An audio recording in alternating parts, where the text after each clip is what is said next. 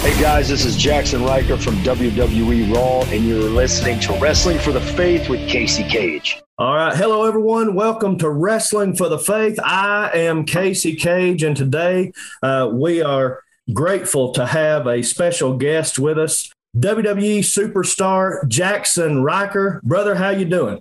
I'm doing well, man. And if you want to call me Chad, feel free. I think people know that as well. So doing good. Thanks for having me on. Yeah, I, I wasn't sure about that. I didn't know. Uh, I didn't know exactly how you did things. You know, if you threw the shoot name out there too much, or if it was uh, you know, you just tried to stick with the the Jaxson. no, no, I do. Yeah, the Jaxson, the Chad. You know, I do a lot of uh, ministry stuff, so people know me as Chad, and I like to kind of mix it up, man. So yeah, we can use either way, either or. And I know, uh, uh, you know, you're you're doing really good lately. You're uh, you're on WWE Raw every Monday night, and uh, right now you're you're in a tag team with Elias. How's that going? It's going great, dude. Uh, you know, I've never been, well, I can't say never. I mean, with TNA, I was a tag guy with James Storm for quite some time, but uh, tag team wrestling is something that's always just kind of, uh, I don't know, captivated me as a kid. I enjoyed watching tag wrestling. So to get a chance to, to, you know, part from the Forgotten Sons and, and come into Raw and then team with Elias, we, uh, we're having a lot of fun, dude. I think we're clicking pretty well.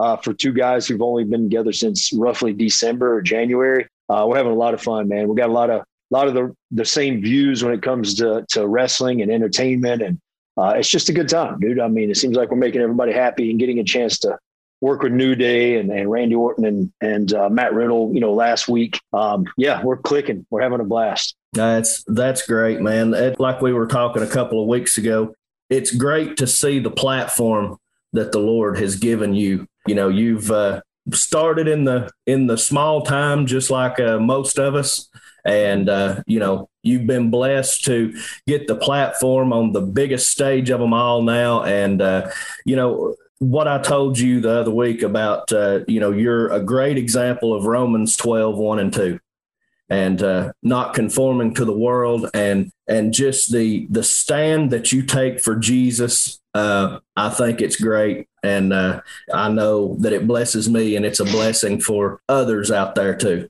man I'm glad to hear that you know I I have I wish I could sit here and say when I was saved at 17 that I uh, you know, I was bold throughout my Marine Corps history and and the independent times, but I wasn't. I mean, I wasn't always bold for Christ. It took some things that shot me down, and and literally, you know, we hear of testimonies where you have to crawl back to the foot of the cross, and and that's what happened to me. And I realized that, um, you know, Jesus, uh, just like that sign in in back there, back there behind you says, "I am the way, the truth, and the life." Yes. You know, I, it took me a, a while to realize that that you know I can't deny Him. I have to uh, share my faith. And yes, like you said, I am from Hickory, North Carolina, a small town where there's no reason at all I should be uh, on the platform that I am, other than the Lord has blessed me. Um, so I take this platform seriously because tomorrow it, it could end for me. Um, but I know that God has given me this platform for a reason. I do a lot of stuff with youth, and and you know I got the opportunity through social media to do some videos or devotionals uh, as much as I can and I'm just using it, man, as much as I can. It's just what God's given me, and um, you know, you can minister in anything in life. Yeah, definitely. and that's one. That's one thing that I definitely wanted to talk to you about. I know for me, and when I first met you, I was not uh, saved, and you know, for me, uh, surrendering to Jesus in uh, 2012, man, I had that radical encounter. And one of the things that that really kind of took a shot at my pride. Uh, it was one of those humbling experiences. Is you know uh, when I broke in, and especially uh, you know traveling the roads with some of the guys that I was blessed to get to travel with, like Chase Stevens, and you know mm-hmm. getting getting to learn from guys. You know, uh, I was always taught there's a business side, there's a personal side. You don't mix the two you know yeah. uh, and uh, and so when i gave my life to jesus one of the first things that happened to me was i started getting this extreme burden to mm-hmm. uh, start putting my faith out on Facebook and on Twitter and stuff like that. And you know, I argued with the Lord for a while. I was like, "Lord, you know, I mean, I that's that's not my character," and eh, that, mm-hmm. you know, Uh, so, so how was that for you? Uh, you mentioned, you know, early on you had the struggles with being bold. So, how exactly did uh, how the Lord work that out of you? Uh, you know, I think the same in the same way what what He did with you is, you know, I argued back and forth, and, and in my mind, I told myself, well, I have this social media platform that I have to um, you know, be this character or be this mean, tough guy that these people see on TV. And man, if I put a Bible verse, like what are people going to think of me? Are they going to, you know, turn coat on me? And eventually the Lord convicted me literally and was like, you know, I, I gave you this platform. You know, it's like the Holy Spirit talked to me or told me, Hey, I give you this platform and you have to glorify me. You know, if we deny Christ,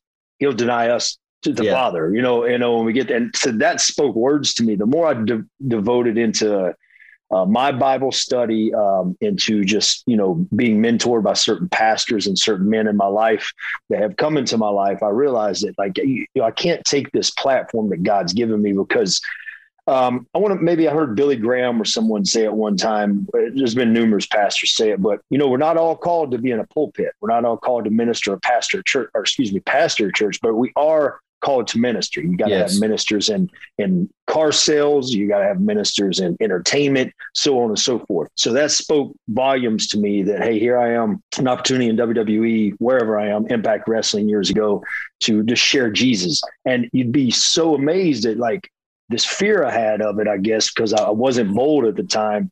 Of man, what's people going to think of me? But now I look back, and it's awesome that majority of my conversations are hey man, I see you, you know, WWE wrestler, or whatever. But I think it's really cool how you share your faith, man. I think it's really cool. And you never know who that can touch and what kind of seed you can plant. So for me, it was the same. God, man, God convicted me and said that, um, you know, you got to be bold. I mean, Paul spoke so much about it in, in, you know, his letters he wrote in the Bible about just being bold and courageous and that Romans 12 too, do not conform to the ways of the world. You know what I mean? Yeah, I know. I know. Uh, you know, when I was first saved, I took like nine months away from from the business, and I really didn't think I was going to go back. Uh, but then the Lord started giving me that desire, and I've always tried to be careful to uh, you know, really sit back and pray about it and make sure, okay, is this you, Lord, or is this my mm-hmm. flesh? You know, but but I started getting that desire to go back. And but when I first went back, you know, and and I just went in and uh you know everybody's seeing this difference uh, and and I, I made a commitment during that nine months that i was away that i'm not going to be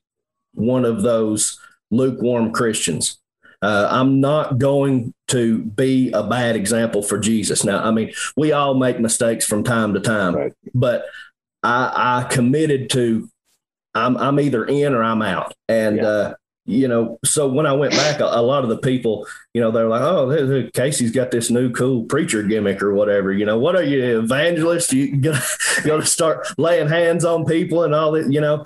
And uh, you know, it, it, it, took some time for people to truly see, no, this ain't a joke, and this is this is a real deal, you know. But in the in the same way, uh, that boldness uh, you know, begins to rise up. And, and when you start seeing the impact that the Holy Spirit, uh, you know, uses you to make impacts on other people, uh, man, it's, it's awesome when people are coming up and you know, I, I, heard you say it. I think last week in one of your uh, devotionals, you talked about not going around and beating people over the head with the Bible. Mm-hmm. And I never tried to do that. And in most cases, uh, in the locker rooms, everybody who I started a conversation about Jesus with came to me and started uh, talking about their problems or talking about things of that nature, you know? So, uh, yeah, I mean, it's needed even in the wrestling locker room. Oh yeah, absolutely. And and you know the Bible says I'm not sure I can't sit here and quote what scripture, but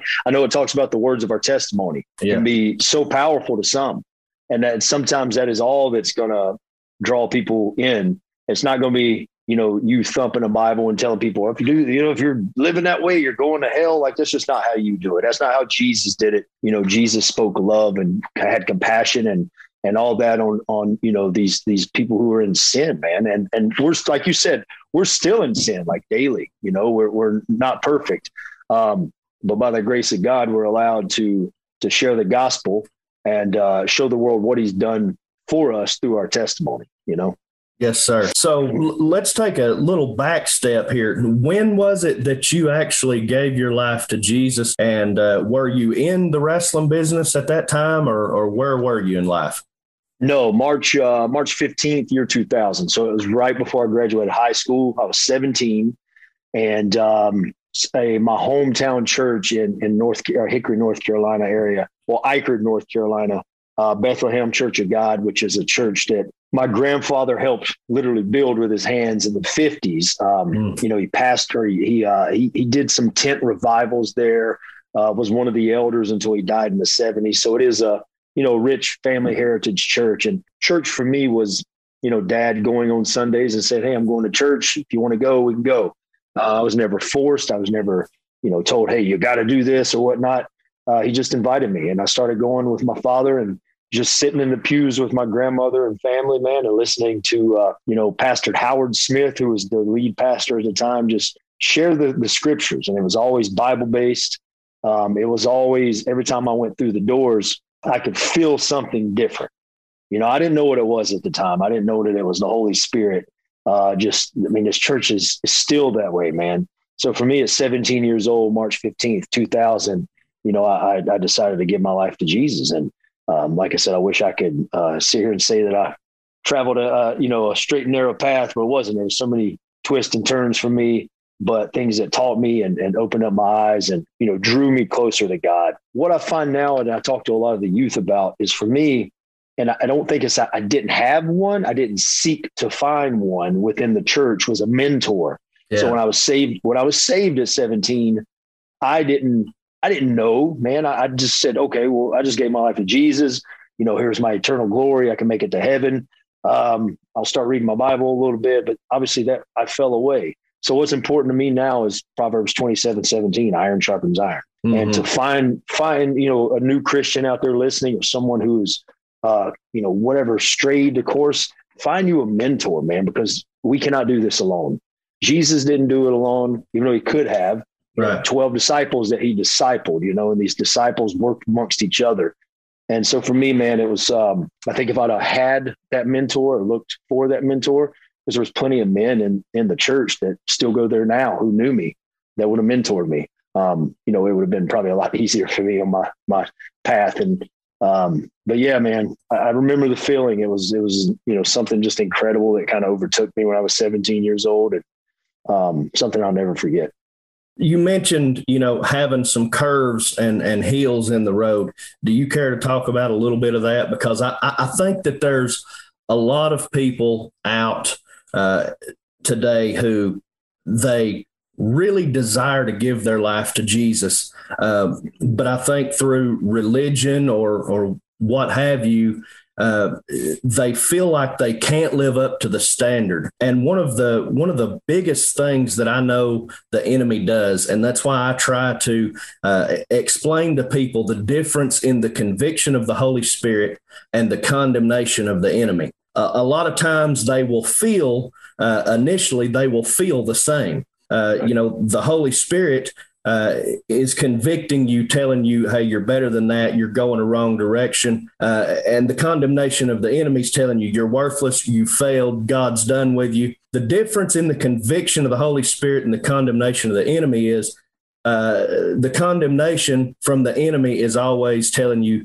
that your situation is hopeless and there's no solution. Mm-hmm. The conviction of the Holy Spirit is is always saying uh, Jesus is the solution.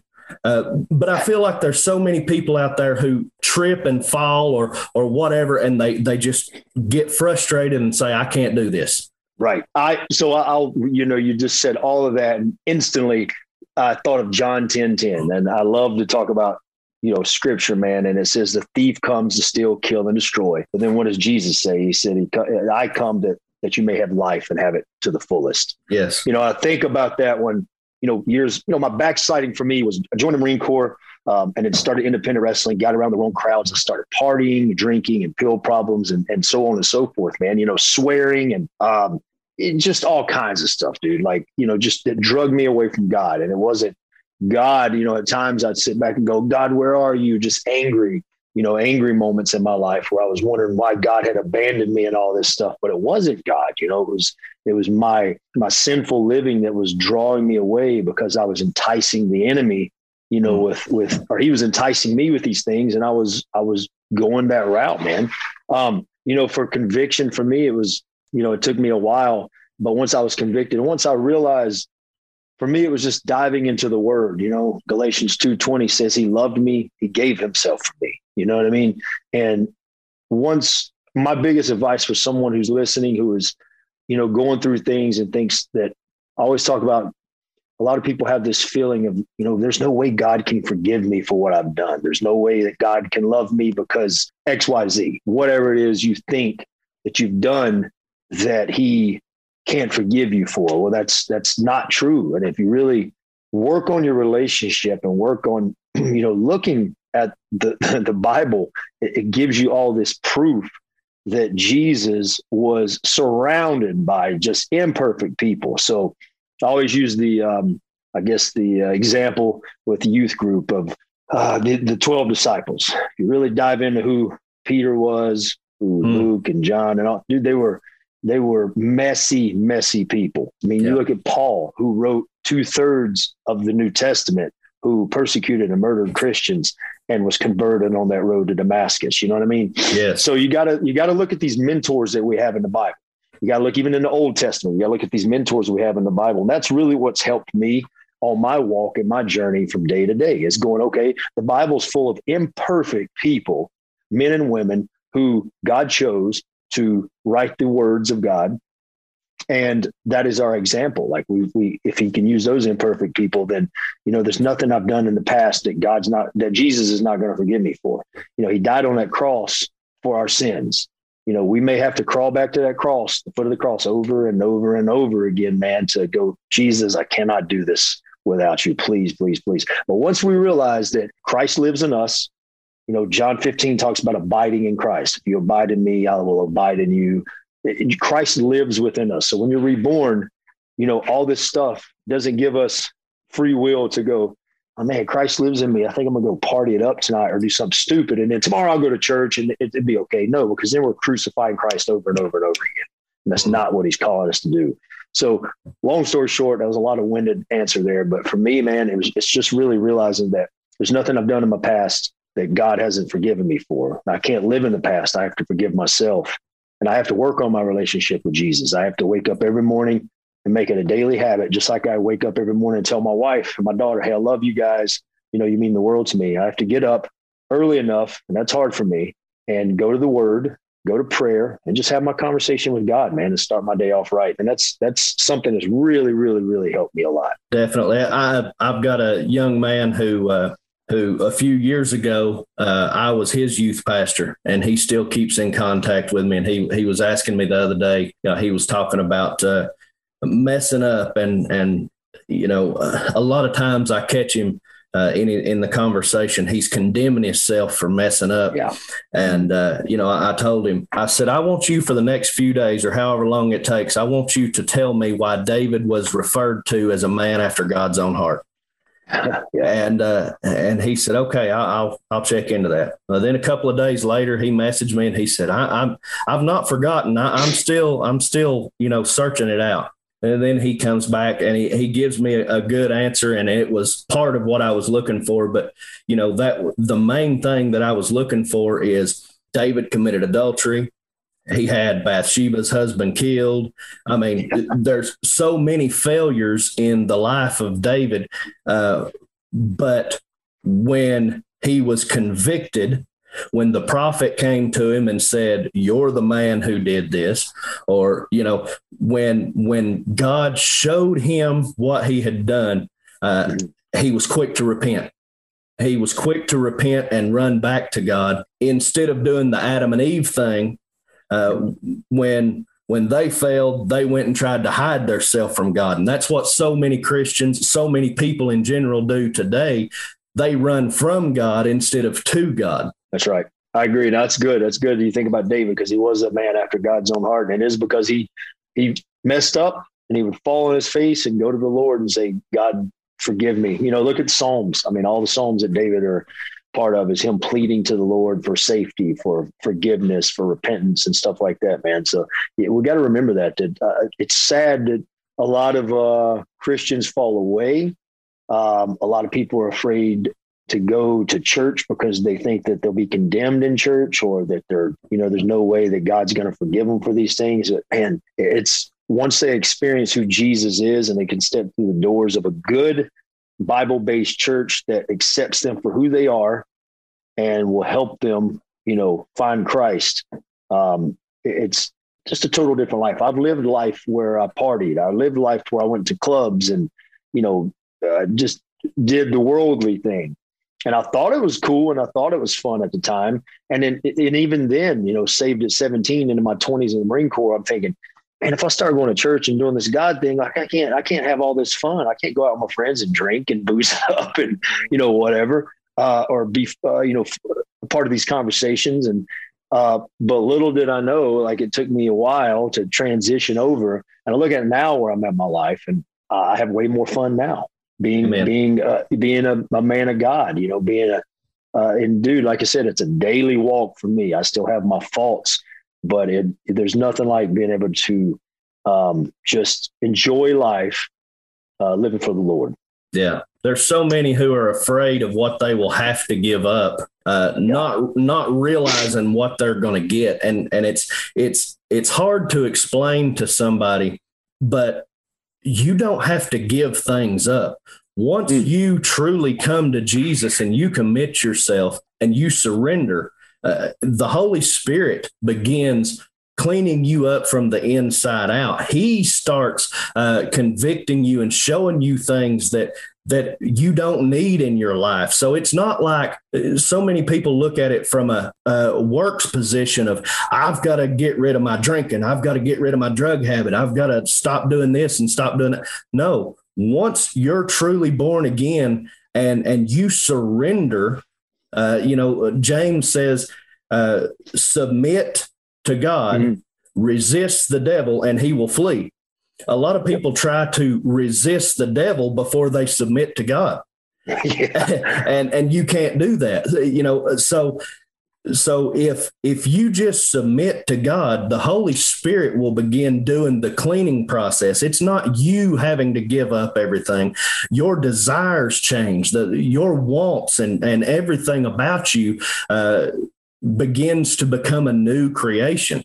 Mm-hmm. Yeah. You know, it's funny. You, uh, I have to send you this sermon from Pastor Steve Hill, who was part of the Brownsville revival back in Pensacola, Florida in the 90s. And I watched a sermon the other day, and it's called What's Inside Man, I believe. But he talks about um, kind of the, the, same thing we're chatting about right now of God is is up there. He's taking a snapshot of you every time you're you're living in sin. He, he's he's got this album full of these pictures that he's taken of you living in sin, whether it be drunk, whether it be pornography, what, whatever it may be that, that that drives, you know, that is inside man. But once you realize who Jesus is, and once you step into this relationship with Christ, it's like God takes that that and he used an old camera because it was in the 90s we don't use these anymore but he took that film out of that camera and exposed it to light. And we all know that once that happens it destroys the film. And it's like once you do that it's like god zips that film out and it washes you as clean and as white as snow. Yeah i'll send it to you. Dude it's very very powerful but it's um man it's just it makes me think that that yeah you got to you start to get convicted you and it, you you you want to change. You become that new creation that you know once you accept jesus as your savior you don't want to live life like that anymore. Doesn't mean you're not gonna you know you're not gonna, you're gonna trip and stumble and fall man but you you still you don't want to live for the world anymore all right we we've just got a few more minutes to go here but uh, okay, so everybody can see you on Monday nights on Raw. Uh, mm-hmm. They they see what Jaxson Ryker is doing. Uh, what is Chad doing? You mentioned doing ministry, and of course, you know your family and the things of that nature. So, what are you doing uh, other than the the wrestling world? Yeah, so I, I attend uh, Fire School of Ministry. It's all it's online mainly for me. It's easier for traveling, but it's out of Concord, North Carolina. Uh, some of the some of the folks here may have heard of Dr. Michael Brown, who is just incredible. So one of my mentors. Um, so I'm in the process of just doing some classes from month to month with that.